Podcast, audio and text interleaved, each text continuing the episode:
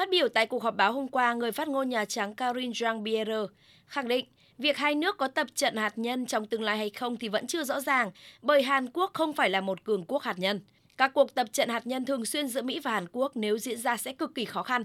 Tuy nhiên, hai bên đang xem xét tăng cường chia sẻ thông tin lập kế hoạch chung theo yêu cầu từ Tổng thống hai nước sau cuộc gặp ở Campuchia vào tháng 11 năm ngoái để tìm cách giải quyết các mối đe dọa từ Triều Tiên. Uh,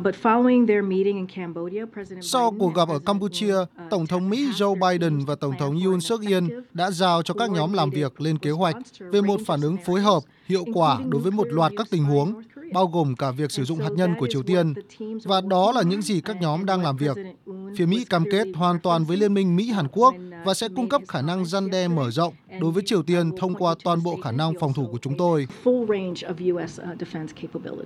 Ngay sau tuyên bố của Mỹ, thư ký báo chí của Tổng thống Hàn Quốc bà Kim Eun Hye cũng khẳng định để đối phó với vũ khí hạt nhân của Triều Tiên, hai nước Mỹ và Hàn Quốc đang thảo luận những cách chia sẻ thông tin về hoạt động của các tài sản hạt nhân thuộc sở hữu của Mỹ, đồng thời cùng lập kế hoạch để thực hiện. Bình luận của giới chức Mỹ và Hàn Quốc đưa ra một ngày sau khi Tổng thống Mỹ Joe Biden phủ nhận thông tin thảo luận tập trận hạt nhân chung với Hàn Quốc. Trước đó, Tổng thống Hàn Quốc Yoon suk yeol cũng nói rằng hai bên đang đàm phán về việc tiến hành các cuộc tập trận chung sử dụng vũ khí hạt nhân của Mỹ. Theo Tổng thống Hàn Quốc, Mỹ đã phản hồi rất tích cực với ý tưởng này.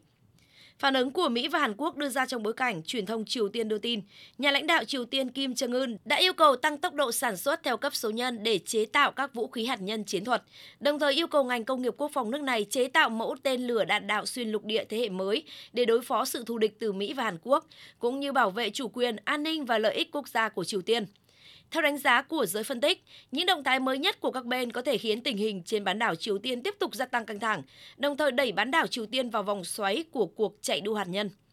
Cộng đồng quốc tế đã bày tỏ quan ngại về các diễn biến mới này trên bán đảo Triều Tiên. Thứ trưởng Ngoại giao Nga Andrei Rudenko hôm qua cho rằng, trong bối cảnh hiện nay, việc quay trở lại mô hình ngoại giao thượng đỉnh trong giải quyết vấn đề Triều Tiên vốn được tiến hành vào năm 2018, 2019 là điều không thể. Theo Thứ trưởng Ngoại giao Nga, Triều Tiên đã có những cử chỉ thiện trí, chủ động và không được đáp lại. Vì vậy, để quay trở lại chương trình nghị sự mang tính xây dựng, trước tiên Mỹ và các đồng minh nên từ bỏ ý tưởng về các biện pháp trừng phạt cũng như từ bỏ việc gây áp lực hơn nữa đối với Triều Tiên. Trung Quốc trước đó cũng đã nhiều lần nhấn mạnh về đề xuất này của Nga. Trong tuyên bố tại cuộc họp Hội đồng Bảo an về tình hình Triều Tiên mới đây, đại diện thường trực Trung Quốc tại Liên Hợp Quốc ông Trương Quân nhấn mạnh.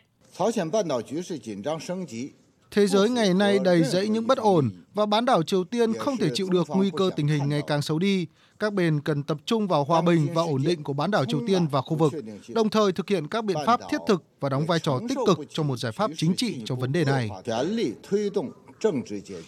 Tình hình trên bán đảo Triều Tiên nóng lên sau hàng loạt vụ thử tên lửa của Triều Tiên trong năm 2022. Ngay trong ngày đầu tiên của năm mới 2023, Triều Tiên đã phóng thử một tên lửa đạn đạo tầm ngắn ra vùng biển phía đông sau khi tiến hành thử ba tên lửa đạn đạo vào ngày trước đó. Trong khi đó năm 2022, Hàn Quốc cũng đã tiến hành nhiều cuộc tập trận chung hai bên và ba bên với Nhật Bản, Mỹ, bất chấp sự phản đối của Triều Tiên.